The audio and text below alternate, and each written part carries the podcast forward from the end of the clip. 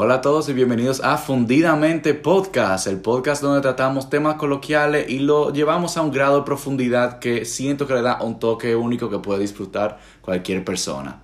El día de hoy me encuentro con una gran amiga del máster funcional en la República Dominicana. Stephanie, ¿cómo estás, Stephanie? No, de verdad, Sebastián. Hey, No, estoy muy bien y gracias por invitarme al podcast. Eh, te lo dije por mensaje, pero aquí voy a aprovechar de nuevo. Estoy súper feliz de esta iniciativa que tú tuviste y me parece que va a servirle a muchísima gente para eh, desestresarse mientras están cocinando, limpiando. Escuchen fundidamente. No, gracias, gracias por la payola. Ahí no hubo ni un chin de incentivo económico. Bueno, el tema que vamos a tratar hoy, para que sepan todos, es que yo puse un poll en Instagram porque vi un, un post que me llamó la atención, que hablaba de que no hagas lo mismo todos los días. Pero ahí me puse a pensar, hay muchas personas que buscan esa, esa, mono- esa cierta, vamos a decir, monotonía. ¿Por qué? Porque trae estabilidad. Entonces ahí yo vengo y, y hago un poll. Yo hago un poll preguntando, ¿esa situación de hacer lo mismo todos los días cae en monotonía o estabilidad? Y la pregunta viene porque uno es percibido negativo mientras que el otro es percibido positivo. Entonces, Stephanie, para arrancar, ¿cuál opción tú elegiste y por qué? Estabilidad. Estabilidad. ¿Y por qué? Estabilidad. Eh, bueno, yo creo que en los últimos años se nos ha querido vender como hacer las cosas diferentes todos los días, como ser, eh, como no elegir como eso que tú siempre eliges siempre. Y los seres humanos no somos así, no funcionamos así. Los seres humanos somos eh, personas que funcionan con la recurrencia, con las actividades Sí, que son con cierto recurrentes, hábito. Con ciertos hábitos. Entonces, imagínate, por ejemplo, un niño. ¿Qué es lo que le da tranquilidad a un niño? O sea, a un niño le da tranquilidad saber que todas las mañanas su papá se levanta, lo baña, lo cepilla, le da el desayuno y lo lleva al colegio. El día que tú lo sacas de esa rutina, él se vuelve intranquilo, o sea, porque está todo el tiempo así, por ejemplo, en un viaje. Él va a ir el camino entero preguntando, ¿pero dónde vamos? ¿Qué vamos a hacer? Ujú, Eso somos nosotros cuando crecemos. Lo que pasa es que se nos olvida. Sí. Entonces, yo siento como que el vendernos como que tenemos que cambiar genera más presión aún.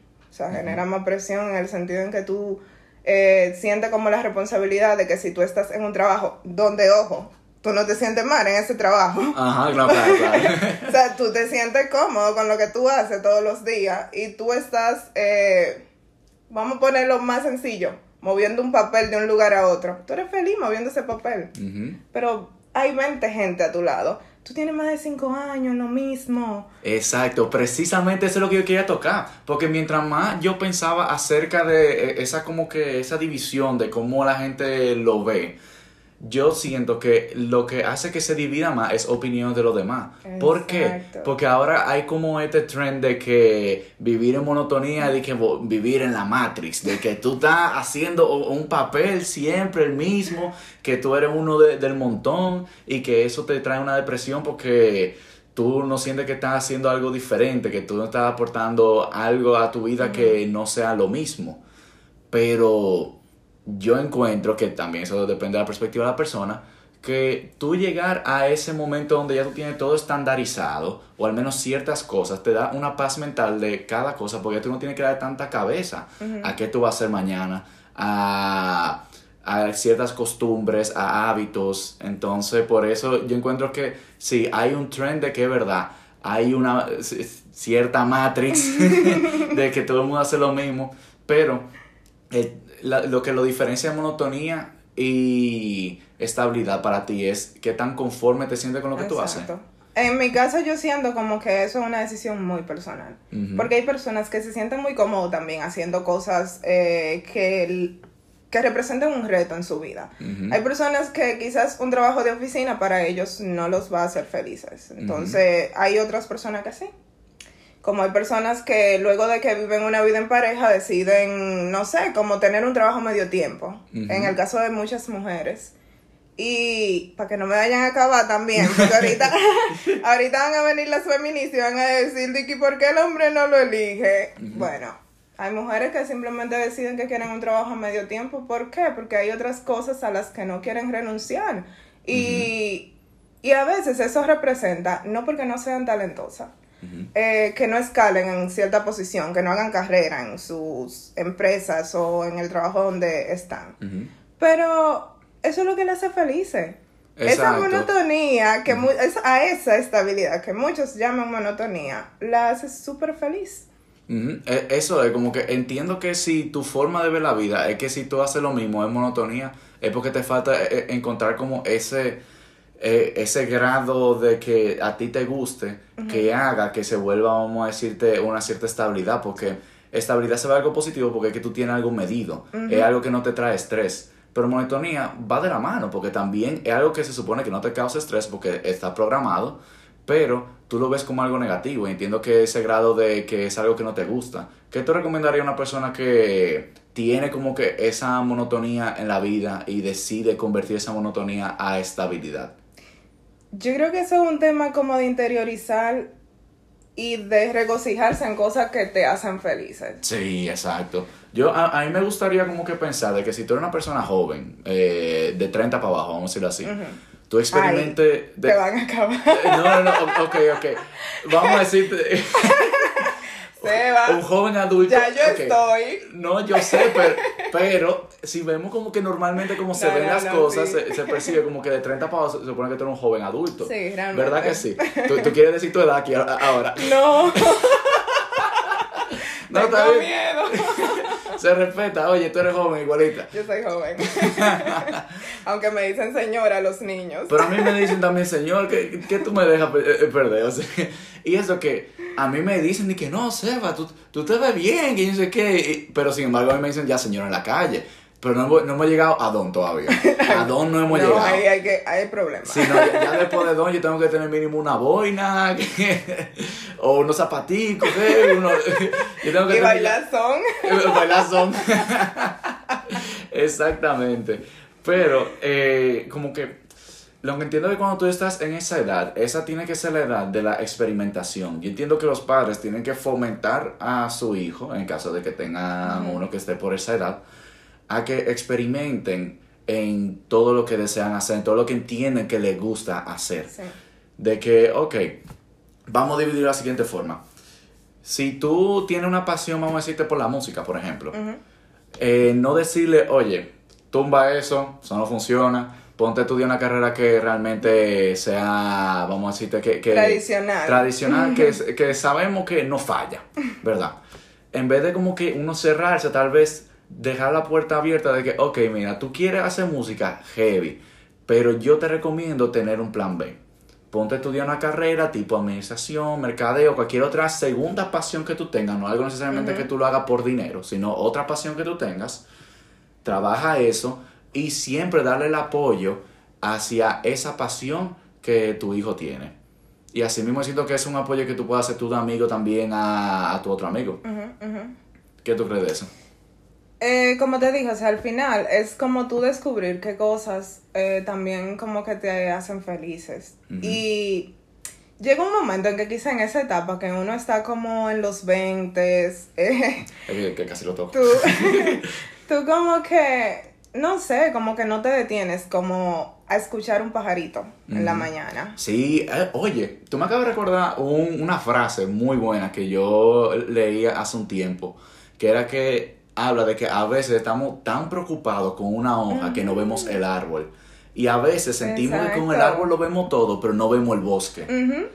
Es una vaina loquísima de cómo es que a veces que nos preocupamos tanto sobre una sola cosa cuando hay un gran infinito de lo cual podemos estar agradecidos. Exacto. Entonces, esas son las cosas que te hacen vivir dentro de esa estabilidad, agradecer esa estabilidad pero no sal, o sea, salir de ellas de vez en cuando, porque ese, esa pizca de adrenalina, todos la necesitamos. Sí, yo siento que como que tiene que tener algo de, que se salga de tu zona, de que si, tú te enfocas nada más en trabajar, qué sé yo, tu 8 a 5, tu 9 a 6, lo que sea, y de ahí tú te vas a tu casa, cenar y acostarte todos los días, y nada más el fin de semana nada, o sea, como que Exacto. quien se hace vuelve loco. Por eso es bueno siempre tener como, como que un escape. Claro, y ese escape todos lo necesitamos, esa pizquita de adrenalina ahora. Vivir en adrenalina constante. No, claro, es que no, no es sostenible, no Eso lo es. no es sostenible, porque, y no es sostenible en ningún sentido, porque tú conoces a alguien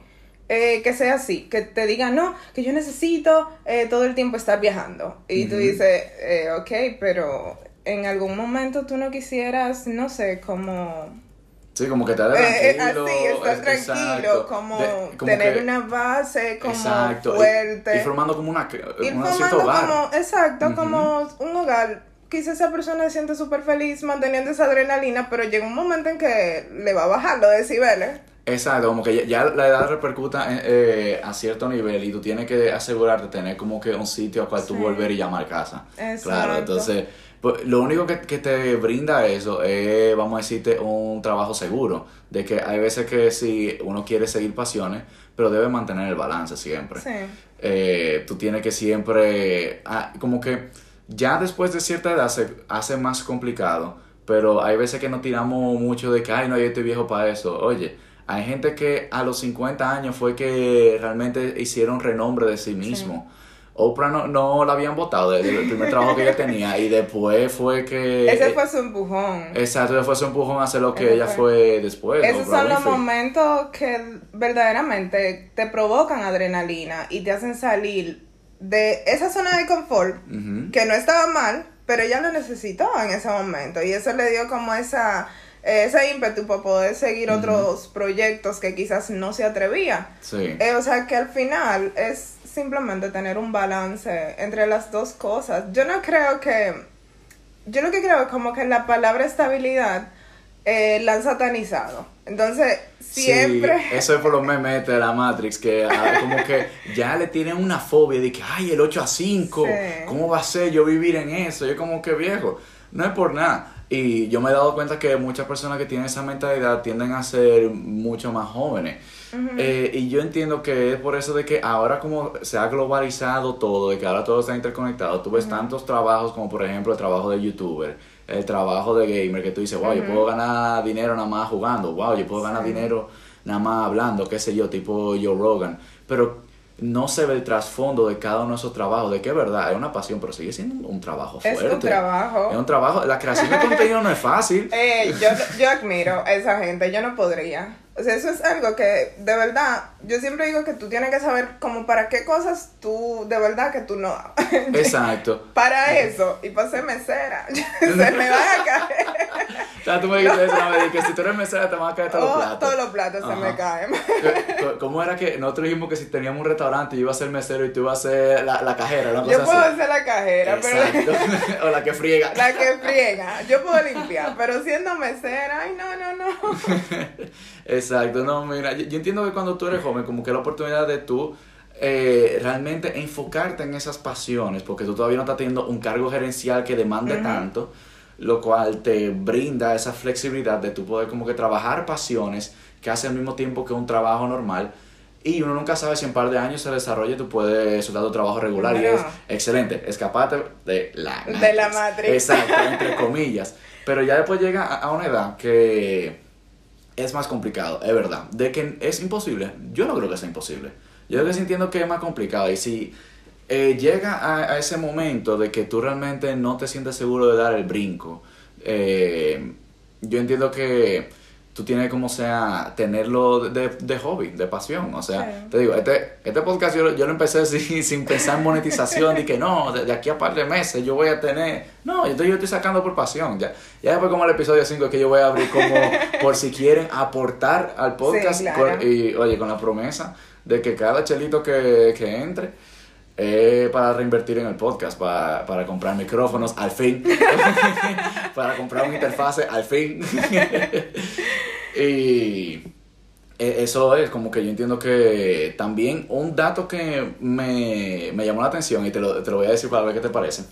Cuando yo estaba viendo las personas que estaban votando eh, por cada una de las opciones, yo me daba cuenta que personas mayores pensa- como que votaban por monotonía, mientras que las jóvenes pensaban por estabilidad al pensar en eso de hacer cosas rutinarias. Es como si lo- la hipótesis de nosotros estaba como Como invertida. Exacto, estaba invertida. ¿Por qué tú piensas eso? Porque, ¿Qué porque tú crees que... Me sorprende esa Sí. estadística, honestamente. Ah, sorprende. O sea, tampoco que tengo una media de miles de personas, nada, son solamente los seguidores de Instagram que tengo que participaron. Pero sigue siendo un dato interesante que dentro de esos seguidores, como tú veías a las personas jóvenes que decían, wow, no, sí, estabilidad, claro. Y las personas que eran más adultas estaban como que, no, es que esto es una monotonía, esto hacer todo, lo mismo todos los días, ¿no? ¿Tú crees que eso está relacionada a una cierta crisis que te da a una edad? Como, qué sé yo, el midlife crisis, que la época donde to- todos los padres ya tienen los hijos en la universidad, entonces se compran un motor.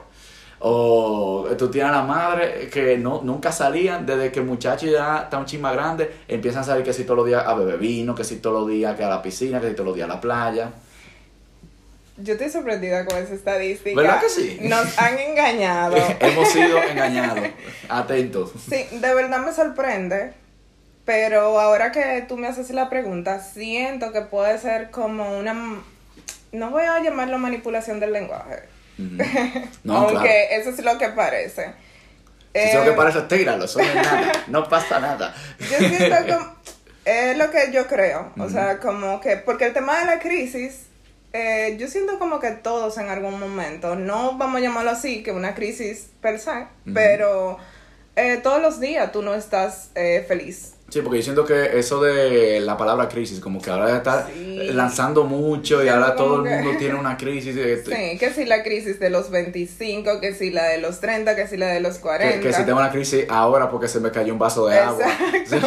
Como que hemos cualquierizado es la palabra. Exacto, lo hemos cualquierizado. Yo entiendo que como que uno puede llamar crisis a cuando ya es algo más generalizado. Por ejemplo, la eh, midlife crisis, el famoso de que yo no hice casi nada en mi infancia, entonces ahora que ya tengo dinero y tengo cierta estabilidad, puedo hacerlo. Claro, esa se ve muchísimo. Pero honestamente creo como que puede ser el tema del lenguaje porque se da mucho que lo que tú escuchas todos los días, eso es lo que se te va quedando de una manera inconsciente. Y últimamente, como eh, te dije al principio, nosotros estamos siendo bomba- bombardeados por esta, como esta ola de personas que nos están vendiendo que hay que emprender, que tú no puedes quedarte en un trabajo de 8 a 5, como tú dices, que si la Matrix, que, que si tú estás haciendo todas las, o sea, haciendo lo mismo todos los días. Caramba, Sí. Cada exacto. quien. ¿Tú sientes que esos bloggers están haciendo más daño que bien? Cuando Claro están que mo- sí. mostrando su vida así, que todos los días haciendo algo. claro que sí. Eso Yo- no es real. Exacto. Eso, no es ni sostenible ni puede ser real. Eh, Puede ser real para ti, que tú, eso es lo que tú estás vendiendo y tú, ese es tu trabajo. Exacto, también se, se vuelve tu trabajo y también como que yo entiendo que tú, eh, tú te- tuviste que llegar a cierto nivel eh, para tú poder como que llamar a eso que sea tu vida, de que todo lo que tú postees sea realmente lo que tú estás viviendo y que bueno de que tú llegaste a ese punto.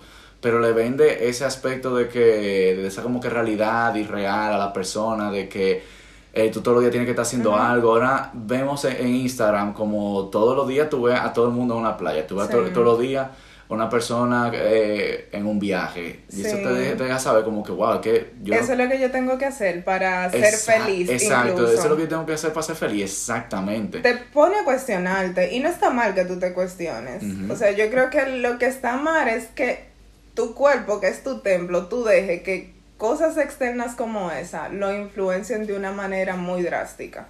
Al punto de tú tomar decisiones de vida eh, como gastarte un dinero que tú no tienes en un viaje o gastarte un dinero que tú no tienes Sí. en algo material simplemente porque ese es el estatus que tú debes proyectar dentro de la sociedad de consumo que vivimos. Exacto, de que tú estás viviendo por otra persona. Ujú. Tú realmente, vamos a decirte los celulares, tú realmente no necesitas el último modelo. Ay, a mí me acaban por eso. me llaman tacaña, yo no me importa, yo no, No. soy blogger, yo no necesito el último iPhone. Eh, exacto, eso es. Ey, ah, ah, por si tú quieres patrocinarme. Ey, espérate. ¡Ay! ¡Perdón! No, tranquila. Por, por ahora Apple no me ha dicho nada. Pero Eh, aceptamos patrocinio. estamos open. Pero eh, yo lo que considero es eso también, de que eh, el último modelo no es necesario, pero hay veces que uno lo compra no es ni siquiera por las funcionalidades, porque ca- cada año menos, digo, cada año más se ven como que diferencia mínima en- entre un modelo y otro. El nuevo infrarrojo. Eh, exacto, o, una cámara más. Wow. Una cámara, wow. Eso es, eh, yo, yo de hecho que quiero hacer un episodio de eso, hablando como que de la revolución tecnológica, de que en algunos aspectos sí. yo siento que se ha ralentizado un poco como lo ha sido con los teléfonos, de que ahora eh, están ahora sacando un nuevo modelo cada año con tal de vender más, de hacer los cambios del viejo al nuevo con funcionalidades mínimas, mientras que antes había una verdadera innovación de cuando pasamos de tener un teclado en teléfono a no tenerlo. De tener un teléfono más grande, más gordo, a uno más finito, más portable. Y Yo siento que todo eso es eh, adrede que lo hacen.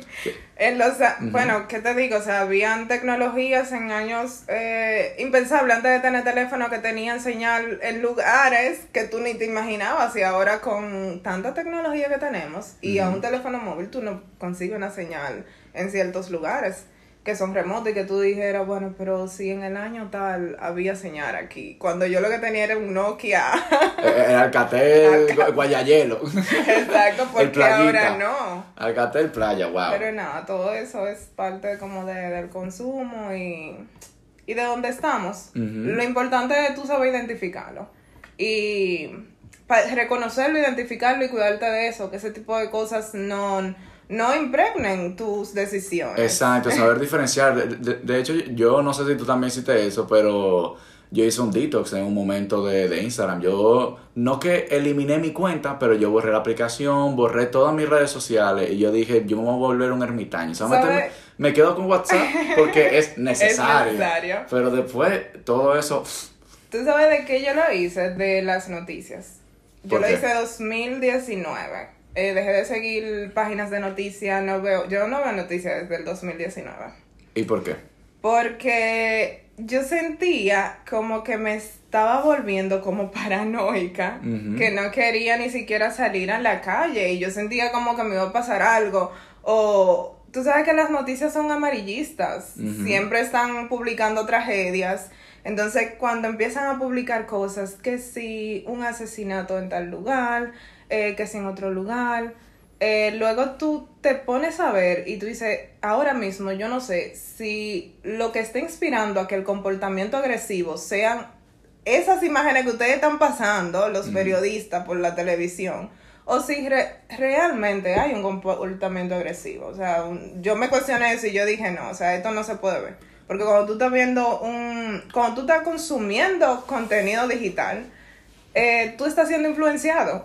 Sí, porque se vuelve tu círculo. Tú ves que Sí. dicen que tú eres tus cinco personas más cercanas. Eso es así. Yo siento que eso se traduce a lo digital. Tú eres también los cinco medios más cercanos que tú sigues. Si tú Claro. sigues noticias, no, no noticias en general, sino como que noticias, por ejemplo, de al- alguna forma de hablar, que sea noticia hablando de hate hacia alguna comunidad, si es eh, noticia hablando de deporte, si es noticia hablando de una cierta forma cierta, acerca de algo, se te empiezan a contagiar de poco Claro. a poco. Entonces, así mismo como cuidamos nuestro círculo presencial, entiendo que hay que cuidar nuestros círculos virtuales porque nos influyen mucho.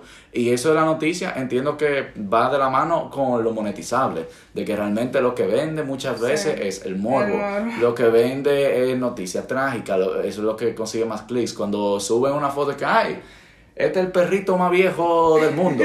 Tal vez consiga algunos likes, pero no, no, no se va a volver de que una cosa es que lo van a repostear en varias redes sociales. No. Y eso hay un balance, porque es hay una cierta culpa del noticiero de que lo que está buscando es eh, rentabilidad sobre noticia o sobre el bien común, como también la hay del otro lado del consumidor, de que realmente el consumidor le está dejando saber a la a la noticia que le interesa mucho Sí. eso, por ende yo le dan más foco a esos tipos de noticias. Claro, al final es un tema de mucha responsabilidad particular. Cada quien tiene que, o sea, proteger su ciclo y es su círculo y protegerse personalmente. Tú no puedes dejarle todo a la sociedad.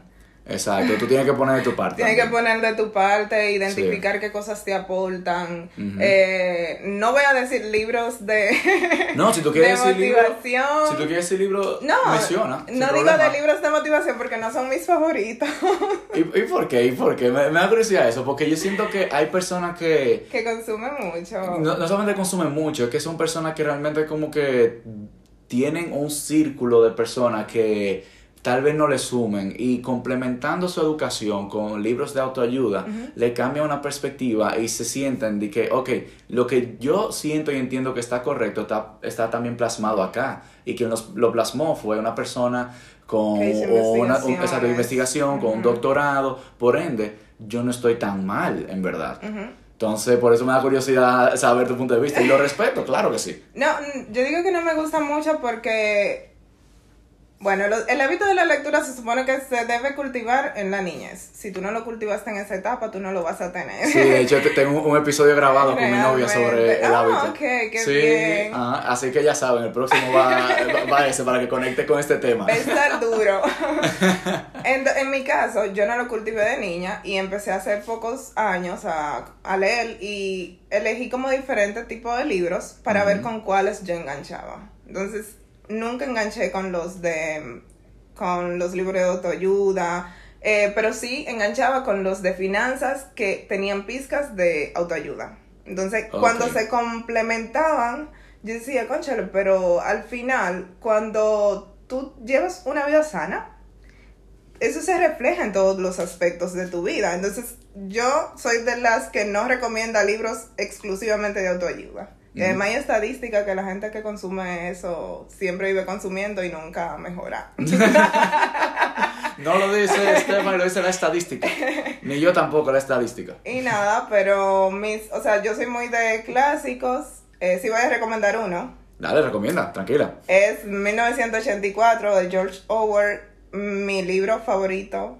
Eh, es una novela, yo creo que es la novela más loca que pone a la gente de verdad a repensar y a replantearse en, o sea, los sistemas. ¿Es basado en algo real o no? No, no es real, Eh, pero está inspirada como en el tema del comunismo, pero es una novela vieja que tú la lees ahora y tú sientes que nada ha cambiado. Entonces al final es como si todo se repite y muchas veces nosotros nos olvidamos de nuestra historia y por eso es que siempre estamos eh, haciendo los mismos patrones, siempre estamos eh, comportándonos de la misma manera, quizás que tenemos más tecnología, sí, pero que vivimos, qué sé yo, dentro de un sistema más moderno, pero cuando tú ves a profundidad, todo es igual, el comportamiento humano es igual, o sea que Ahora, eh, ¿tú dirías que estamos repitiendo lo mismo, para bien o para mal?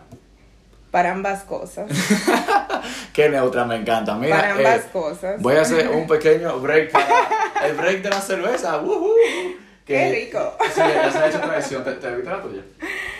Eh, te no, no, todavía. Ay, esta pa- parece que vamos a explotar. Déjame yo. No relaje. Bueno, al menos la servilleta está tiesa. Está, está vuelta a hielo. casi. Aquí, bueno, para las personas que no son de Dominicana, no sé si, si otras personas conocen Sí. el truco de la servilleta. Eh, Exacto, eh, voy explicando el truco de la servilleta, lo que yo me preparo para la explosión que te voy a hacer. Ay, mi madre, no, esto está hinchado. Dame el No, yo creo que no, que no sé, porque yo creo que fui yo que... ¿Qué se te ca- cayó? No, no se me cayó. Ah, ok. A ver. Ay, ay, ay. Ulala. El truco de la servilleta. entonces? El, trico, el truco de la servilleta es humedecer la servilleta y usted va a cubrir su cervecita con la servilleta húmeda para que se enfríe más rápido. Ahora Sebastián va a explicar la parte científica de eso. Ah, porque tú me crees científico. Aquí cada quien sabe cuáles son sus fortalezas. Yo, yo lo que estoy bajando rápido esta cerveza porque si casi me explota. Bueno, déjame yo irme preparando para la demás. Pero sí, está e- ese truco que la idea es que la servilleta se enfría mucho más rápido que el, el aluminio que como que abraza una cerveza. Entonces, así le da como un frío directo y hace que se enfríe más rápido. Pero una, la, la metodología que mejor funciona, si necesitas una cerveza rápido, es hielo y sal. Tú, ha- tú haces un baño co- con, con varios, cu- varios cubos de hielo, le echas sal y pones la cerveza. Y eso es in- casi instantáneo. De verdad que sí. A, a ver cómo quedó, a ver si. Ay, sabe como Marta Morena. sí, que te ve viendo sin alcohol, estoy saludable hoy. Y la razón la van a saber en un futuro episodio. Aquí es- estamos divididos en dos grupos, los que ven con mucho alcohol. Ah, hay, hay una que, que yo he probado que se llama la Voldam, que también tiene mucho alcohol que te puede ah, gustar. sí, esa yo la pro- Pero no es porque tiene mucho alcohol, porque, señores, yo no bebo. Yo me tomo dos cervezas y ya yo no puedo tomar más. Eh, yo, yo soy testigo de eso. Ay. No puedo tomar más, pero mm, hay algunas cervezas que tienen mucho alcohol y también tienen Ey, cuerpo. Son ey, no, pero tú has aprendido, tú, tú a- ahora como que ha- has subido tu nivel de tolerancia. Ay, Eh, no. Lo, lo siento así. La Sí. última vez que salimos, claro que sí. Cuando salimos con el grupo a- al bar de tapa. Ah, sí. Ah, sí, es Ah, cierto. sí, ese día tú le diste Ese pesado. día, sí. Yo me sorprendí, tú dije, ay no, yo no bebo. Y te viste ahí como cinco fuera. No, no fueron cinco, Sebastián, pero yo me tomo cinco y hay que llevar un, un Uber a mi casa. Tú, tú llamaste un Uber ese día, ¿no? Un Uber a mi casa. No, no puedo. Ay, no, no, está bien. Eh, volviendo al tema. Eh, te, te atragaste, fue. No, pero está buenísima. A ver, que me, me avisa eh, eh, para la otra porque yo creo que va a explotar posiblemente. No, no Entonces tú, me, creo. tú me avisas para ir al fregadero a abrirla. Ah, ok, bien. Bueno, entonces volviendo al tema con lo de estabilidad o monotonía. Hablamos de, de la cierta diferencia en edad, de cómo tal una persona lo percibe a como otra, de que sentimos que está enlazado a la felicidad y que sentimos que esa, esa felicidad se ve enlazada a lo que consumimos digitalmente. ¿Tú consumes algo de forma digital que tú sientes que te aporta o te ayuda a mantener como una sanidad mental frente a todas esas cosas que vemos de la Matrix, de que si tú no emprendes tú estás mal, de que el 8 a 5 eso está eh, súper mal de hacer? Sí, bueno, aprovechar que ahora que tú mencionas que si tú no emprendes, tú estás mal. La gente ve el emprendimiento como que tú no vas a estar de 8 a, que tú no vas a trabajar. Gracias. El- el Señores. El, emprendimiento no es trabajar de un 8 a 5, es trabajar, Es trabajar 24 horas. es trabajar 24 horas, es trabajar un sábado, un domingo, Tú un no viernes. Tienes, tú no tienes día de Eh, descanso. Exacto, es posiblemente faltar a actividades con tus amigos, Claro. es faltar a Es un sacrificio es un sacrificio muy grande. Ahora, de que ese sacrificio, si se dan las fichas bien, porque tampoco nada está escrito en piedra, si se dan bien, te da cierta libertad económica. Claro. Claro que sí, sí se da. Pero eh, ese no siempre es el caso. Muchas veces como que nosotros aspiramos a algo que entendemos que es lo correcto y cuando vemos que no se da empezamos a decir, "Diache, yo desperdicié mi tiempo en esto. Viejo, es, es una lotería. Exacto, realmente. como todo en la vida. Exacto, todo en la vida es una lotería. A, a- a mí me gusta definirlo de la siguiente forma, de que todo en la vida es difícil. Tú eliges qué difícil tú vas a hacer. Exacto. Trabajar un 8 a 5 eh, y construir esa eh, como que carrera profesional e ir escalando la escalera corporativa hasta llegar a tu punto es difícil. Al mismo tiempo que tú emprender, tú eh, matarte trabajando por los siguientes, qué sé yo, 10, 15 años para luego estar un poco más tranquilo es muy, Muy difícil, difícil. y muy sacrificante porque tú sacrificas tu juventud muchas veces. Es difícil, tú escoges el difícil que tú quieras. Exacto. Al igual que ser saludable es difícil porque requiere sacrificio, requiere eh, sacrificio de comida y de, De ejercicio. todo. Exacto, y de tiempo. Al mismo tiempo que no ser saludable es un sacrificio. Sí. Eh, digo, es difícil porque tú no tienes la misma energía que tiene una persona que se ejercita. Tú no tienes la misma salud que una persona que come bien. Entonces tú escoges cuál es el difícil que tú quieres. Exacto. Al final todo es una elección. Y Exacto.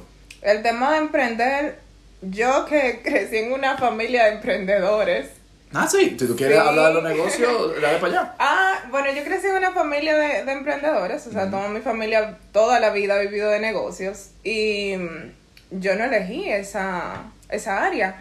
Y muchas veces yo siento que yo no la elegí o no la he elegido aún, porque tampoco es que lo descarto, o sea, puede ser que en un año, dos años yo sienta y diga, bueno, ahora sí me siento con, eh, me siento bien como para elegir esa vía. Eh, yo no la elegí y es lo que ahora he entendido porque yo veía el sacrificio que tenía que hacer mi papá. O sea, yo veía que mi papá nunca estaba en la casa eh, que habían semanas que él se lo tenía que pasar fuera, que hubo muchos de mis cumpleaños que él no estuvo ahí. Wow, yeah. Entonces, yo recuerdo que cuando yo cumplí 15 años, yo fui que se lo pedí. Yo no quería fiesta de 15 años. Y mi papá estaba trabajando en, en un campo. Y él llegó y yo iba caminando para reunirme con unas amigas. Y él me vio eh, que yo iba saliendo de la casa y él me dijo, no, no, párate, párate, espérame.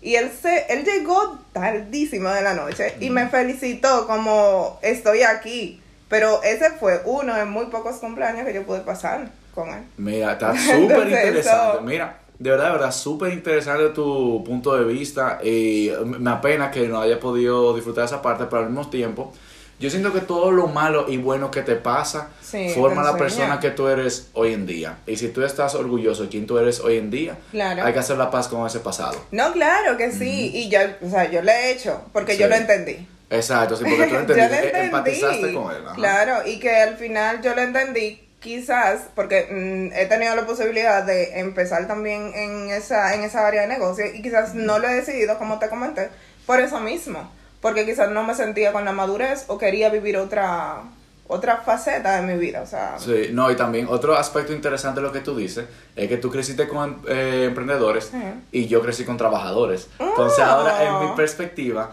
mis padres, mi mamá fue una persona que estuvo siempre trabajando, que cuando me tuvo era bibliotecaria en Unive. Ella trabajaba en la, en la biblioteca.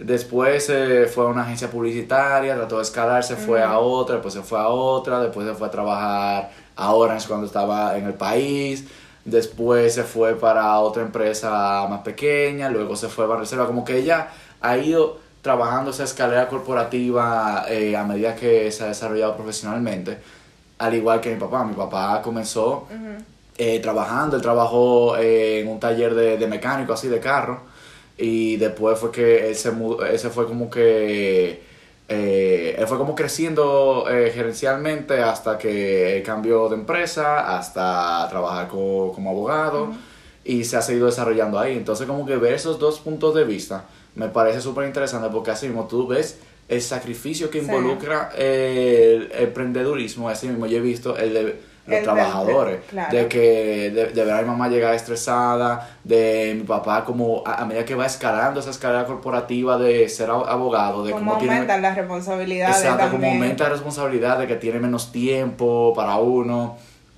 Eh, al final lo- los dos son así, de que cada uno tiene su sacrificio. Cada uno tiene su sacrificio y es como tú dices, tú eliges eh, qué tú quieres, exacto. Tu Exacto. difícil eres tú que lo eliges y al final pues eh, va a depender mucho de, de tu personalidad y de quizás ciertas influencias que tú has tenido durante tu crecimiento. ¿Tu papá ahora tú lo sientes más presente que antes o está igual?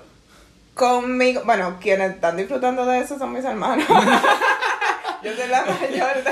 Ah, ok, ok. Los mayores, sí, los mayores sí pasamos por eso. Somos, yo siempre digo que somos el ensayo de los padres. Sí, de- de- supuestamente la, teoría de los hermanos es que el primero es con el que son más psicorrígidos, el que tiene más reglas. Claro, y eh, es así. exacto. Pero somos los más fuertes. Exacto, somos los más fuertes y al fi- los que mejor se comportan por lo general. Luego tú tienes los del medio, que son invisibles, esos nunca existieron. Y los pequeños, que son los malcriados. Esos son Sí. los que les permiten todo, que eh, ellos hacen berrinche, no hay problema, Sí. lo viven mimando, Sí. siempre se escapa cualquier cosa que a ti te hacían algo si tú lo hacías. Mucha- con, con mi hermanito me pasa que muchas veces soy yo que le echo un boche a él, le, le regaño. Y ah, me pasa que mi mamá donde me dice, habla con Mateo que él te hace más caso a ti que a mí. A mí me pasa eso. Sí. Sí, porque eh, yo tengo un hermano pequeñito, mi hermano, mi hermano menor tiene seis años. Entonces mis padres ya eh, en una edad de casi abuelo. Eh, y así mismo es que lo están criando. Entonces es como, pero yo lo disfruto. Yo ver cómo mis padres se comportan como hermanito pequeño, a mí como que me da una alegría, porque yo siento como que tienen una camaradería que quizá no la tuvieron conmigo, pero yo de verdad la disfruto muchísimo. Sí, y también como un trato diferente, como que obviamente no es que tu, tu hermanito te hace más caso y que, ay, porque tú eres mi otra mamá, no, es porque como que hay un cierto nivel de respeto porque tú Sí. eres su hermana y por ende como que hay algunas cosas que tal vez te hacen más caso porque siente que tú lo entiendes más, porque Ujú. tú pasaste por lo mismo, eh, no hay una diferencia tan grande de generación, o no sé qué tantos años se llevan ustedes. Yo me llevo como, como 12 años con mi hermano, así Pero que yo te estoy diciendo, mi hermano menor tiene 6 años. ¿Qué? Y yo tengo... Ahí, ahí lo va a decir. Casi sí, lo dice. Sí, lo voy a decir, no me importa, muy Ay. orgullosa. Yo tengo 27, o sea, yo podría ser... Tú eres una niña, por Dios. Sí, casi él lo está. No me importa. Exacto, tú estás 90 largo, pero los eso los no es nada. 30 son los nuevos 20. Exacto, salud por eso, salud. Salud. Ay, ahora retomando la pregunta de qué contenidos digitales Ay, yo sí, ¿verdad? sí, consumo. Sí.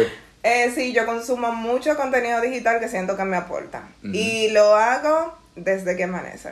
O sea, mientras yo me estoy arreglando para el trabajo, siempre... Bueno, Sebastián sabe, a mí me dicen la sierva en el, en el máster. Sí, la sierva. No porque me congregue dentro de una religión o iglesia en específico, sino porque yo trato como de cultivar mi vida espiritual, aunque no me congregue en una, en una religión. Exacto, Y- es más que nada por eso, también como que tu Sí. forma de hablar es muchas veces bien correcta, bien, bien neutra acerca de temas, Sí. que es- son características que uno normalmente ve en una sierva, tal vez. Bueno, pues al final yo hago a veces solo, yo, es que así como tú cuidas tu cuerpo, alimentándote bien, haciendo ejercicios, sí, el, el ejercicio mental es eso. Eh, tu espíritu tú debes también cuidarlo. Entonces, cuando tú estás consumiendo contenido que lo que va es a um, alterar ese estado como de tranquilidad, eh, al final yo siempre digo, ¿para qué? O sea, no merece la pena. Porque yo voy a consumir algo que lo que me va a alterar, lo que me va a provocar una sensación que para mí no es agradable. Sí. Entonces, mis mañanas yo siempre estoy escuchando eh, alguna conversación o algún mensaje que muchas veces es religioso, eh, cortito, cinco minutos. Pero esos cinco minutos ya me hacen, eh, a mí me provocan que yo salga de la casa y pueda ir caminando hacia el trabajo y poder detenerme a que cuando yo siento el vientito en mi cara, eso yo se lo agradezco a Dios por eso. O sea, yo sentí el viento que estoy súper agradecida. Entonces, eh, luego también consumo un podcast, po- podemos dar payola aquí. Claro que sí. Es dominicano Claro que sí. y se llama Peso- Pesos Pesados. Es un podcast Ah, de ese negocios. de Doctech Media, ¿verdad? Doctech Media. ¿no? Eh, no. No, Ay, no. no sé, la verdad. Yo sé que es ah, no, de, el no. de ellos es pensando en verde, me confundí. No, no pensando en verde. No, Pitahaya. Pitahaya, ok. de Pitahaya. Que me encanta porque son eh, casos de éxitos de empresarios dominicanos. Entonces, nosotros somos una media isla pequeña que todo el mundo se conoce. Y cuando yo escucho conversaciones de personas que mm, probablemente, aunque nacieron en una familia quizás acomodada, tuvieron que guayar la yuca para poder llegar donde están. Eso me hace sentir muy bien y me hace sentir que cualquier persona, eh, quizás con esfuerzo, dedicación y haciendo ciertos sacrificios, puede llegar. Entonces, eh, nada, básicamente esas son las dos líneas. Eh, ah, el área médica también consumo mucho contenido de- del área de medicina. El doctor Mario Alonso Puin, que es un doctor español que habla mucho de cómo lo que nosotros comemos se refleja en nuestro bienestar. Ah, yo creo que yo he visto videos de Me él. encanta. Creo que sí. Es probable suena- que sí. Me suena mucho. Sí. Después tú me enseñas una foto de la, a- o, o lo busco para saber. Sí, su contenido me gusta mucho. Y me gusta por eso, básicamente. Ok, yo lo- los míos, para como que yo comenzar mi día bien, en verdad, yo no tengo fijos, yo lo que, si, eh, ¿qué te podría decir? Ok, La- el contenido que yo consumo en series, en a veces cómics, en libros, trato de que sean personajes que realmente reflejen una actitud moral que yo quisiera que como que replicarla. Eso es importantísimo. Exacto. Yo, yo lo último que, que yo me puse al día fue un anime que se llama The Vinland Saga, que cuenta eh, de la época nórdica, de vikingos y todo eso, que el, el protagonista como que muestra una cierta reflexión de cómo él pasa esa vida de vikingo a un estado de plenitud y de, de lo que busca es paz y que entiende ya al fin de que la solución no es violencia, la solución muchas veces es simplemente un- una conversación, es simplemente empatizar con la otra persona. Y esos valores me encantan. Entonces yo trato de que mi contenido sea de, de cosas así que yo siento que me sumen en tanto lo que yo veo. Y yo investigo mucho de, filosofía. Me, me encanta yo profundizar acerca de temas. Eh, eh, el último, eh, como la última lectura que yo terminé fue Vagabond, que trataba de Miyamoto Musashi, un samurái de la época Edo japonesa, que fue conocido como el samurái como que más victorioso de, de todos los tiempos, que nunca perdió una batalla supuestamente. Entonces, le decimos supuestamente porque todos No son yo no estuve ahí, exacto, todo se basa en escritos. Pero muestra cómo él va eh, como reflexionando ace- acerca del camino de la espada, de cómo realmente eso lo ha, lo ha cambiado en su vida, de cómo él realmente eh, va creciendo eh, tanto personal como en su habilidad a medida que va pasando el tiempo. Pero mi personaje favorito era uno que se llamaba que se llama Taquan, que era como un monje budista que lo seguía ah, de vez en cuando que se encontraba en algunos pueblos, que él siempre tenía unas frases que me encantan, que de hecho la que te dije de la hoja, el árbol y el bosque. Ah, está plasmado. en- Oh, Eh, Exacto, interesante. exacto, él fue quien lo dijo ahí. Yo tengo hasta, yo- yo te- le tomé hasta un screenshot cuando yo leí esa parte y Mm. me quedé de que wow, es que nosotros eh, we take for granted tantas cosas que nos dan, como que el simple hecho de tú levantarte cada día, eso es un milagro. Sí. Porque en cualquier momento te da un infarto y ya. Sí. Pero el tú poder como que levantarte y sentirte genuinamente agradecido por todo eso es un ejercicio que muchas personas no, No hacen. lo hacen. Entonces, e- eso es lo que, de lo que yo personalmente me rodeo para cada día que yo ah, voy a mi trabajo, siempre con una alegría y un sentimiento de agradecimiento por lo que yo tengo y por lo que yo sé que estoy construyendo, con ilusión hacia el futuro, pensando siempre que las cosas se pueden dar bien como se dan mal, pero sé que yo voy a estar en paz internamente. Y tú sabes que lo bueno, entender que al final todo pasa. Porque no es que nosotros eh, vivamos en un mundo de flores y maravillas y Sí, rosas. no. y, y si fuese así, no aburriéramos. Exacto, pero eso es lo que hay que entender, que, cuando, que hay momentos que tú te sientes como una un disparate, pero eso pasa y que tú tienes la certeza de que mañana es muy probable que tú no estés así. Entonces, tú estar consciente de eso también te hace ver y enfrentar la vida de una manera distinta. Eh, te hace ser más agradecido, como tú dices. Y me gustó mucho que tú estás consumiendo esa, em, esa lectura que es de Oriente y que es una lectura muy antigua, pero que son los mismos valores que tenemos hoy. Sí, eso a mí me encanta porque ahí conecta con lo me que encanta. tú mencionaste al principio de que la historia se repite. Sí. Así mismo tuve como enseñanzas y reflexiones de la época de antes, todavía se reflejan hoy en día y te pueden beneficiar. Lo que pasa es que también, y ahí también voy a conectar otra vez ahora a, a los libros de autoayuda, muchos de esos libros de autoayuda se conecta a esa, a filo- histo- sí. esa filosofía y usualmente filosofía de Oriente Sí, que no es por nada re- señores no es por nada que esa gente hoy en día están haciéndole un hoyo a Estados Unidos o sea no, es por, no es por el arte de magia lo que pasa es que cuando tú conoces tus valores y creces dentro de una cultura que los valores que tuvieron hace cientos de años Son los valores que ellos tienen hoy en día, son los mismos, porque no han cambiado, o sea, eso no va a cambiar. Entonces, nosotros, eh, que hemos sido muy influ- influenciados eh, por esta cultura que es eh, de Occidente, lamentablemente, estamos viendo comportamientos que quizás no son los más adecuados y lo hemos normalizado y estamos pensando que, que sí, que eso es correcto. Cuando tu interior te lo dice que no lo es. Exacto, yo siento que eso es una buena práctica. Si tu interior te dice, "Mm, tú no deberías hacer esto, Exacto. escúchalo, porque muchas veces eso viene de un pensamiento interior Claro. que, claro, va atado a los valores y a la educación que tú tuviste. Ahí Sí. también se refleja. Si al final lo, lo que. Eso sí, claro. Porque también vamos a decirte que si tu interior te dice mata a esta gente, no lo hagas. No lo hagas. O, o- o di que le voy a dar un- No, claro, una pecosa claro. a alguien, un trompón. No, no lo hagas. No, no le des un puñetazo a nadie si tu interior te lo dice. Sino cosas correctas, cosas que realmente no. Que son virtuosas. Exacto, cosas virtuales. Donde Exacto. tú puedes, donde, o sea, en esas acciones que tú puedes rescatar cierta virtud, eh, o sea, eso es lo que te dice si algo es bueno o si no lo es. Entonces, Exactamente. simplemente es eso. De repente tú ves comportamiento hoy en día que no tienen ni una pizca de virtud y te lo están vendiendo como que sí, que es correcto. No, Sí. hay algo en ti que te lo dice, que eso no, no está bien. Yo siento que hoy en día hay mucho odio en las redes, de que es muy común tú tener pensamiento negativo acerca de personas, de tú asumir que no todo es perfecto y por ende todo está perdido.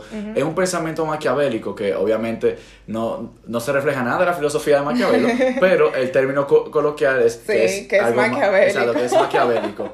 Pero yo lo que entiendo es que no todo está perdido, de que si tú comienzas tu día con esa perspectiva, todo te va a saber mal, todo lo, lo que vas a ver va a ser pésimo y por ende, tanto como tu norte como tu mente en el presente se va a ver nublado por esos pensamientos negativos. Yo entiendo que es mejor tú vivir eh, virtuoso, tú vivir el presente, tú vivir con esa esperanza como si fuese de niño, de que eh, como que no todo está perdido.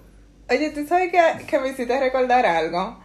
Eh, recientemente yo volví a leer El, El Principito. Ay, el principito. Yo no lo he leído todavía, todavía no lo he leído. Estás en la edad que debes leerlo. Sí, tengo que leerlo. En, en verdad... En eh, verdad, eso es un libro de filosofía. Señores, mi profesora de, de la escuela primaria, ¿por qué usted me puso a leer ese libro? porque es que se entiende que es un libro como de niño. De hecho, es el No, libro es favorito niño. de uno de mis primos. no es un libro de niños. Entonces, oye, lo que a mí me pasó, que yo lo leí de niña y luego lo leí, qué sé yo, como con 14 años, 15 años. Yo, yo no entendí nada. De verdad, yo decía, ay, mm, ¿por qué yo no estaba en eso? Ajá, claro. Entonces, hace como un mes, eh, leí una frase en Instagram que decía como que ya esa persona no estaba en la etapa de leer nuevas cosas ni de ver nuevas cosas, sino que estaba volviendo a lo que vio de niño, a lo que vio, leyó de niño Ujú. y que quería retomar como ese estilo. Yo dije, déjame buscar el principito. yo terminé, yo lo iba leyendo en el metro y yo iba con las lágrimas. Primera vez que lo entendí. Sí. Entonces, A mí me, me- me pasó, la, la última vez que me pasó fue bien, bueno, no, no sé si fue la última, pero una vez, que, la que yo me acuerdo ahora, fue viendo Spider-Man, la que fue con Tobey Maguire en los años 2000. eh, que... Que, mira, cuando yo la veo chiquito, es wow, Wow. Spider-Man dando trompa al duende verde, wow. Eso es lo único que yo veía, chulería. Y que los trajes se veían muy guay. Pero, pero después de grande, yo como que me dieron ganas de ver cada una de las películas otra vez. Y la estaba viendo con, con mi novia. Y cuando muestran la vida de Peter Parker y de, de las cosas que él pasaba, de eso de no tener dinero, de eso de no, no saber dividir su vida de ser un héroe y todas las cosas tristes que le pasaron, la muerte de tío Ben. A, a mí yo, yo- yo estaba co- como, como que la piel erizada y, los ojos, y, y- y los ojos como wow. Exacto, y, y- no, mi, mi novia estaba rajada llorando. Ah, yo me raba de grito de una vez. Gaby estaba llorando, que ella me... Yo, yo me acuerdo que ella logró como que verla, pero ya para la segunda, eh, a mitad de la película me dijo, que Sebastián, quita eso.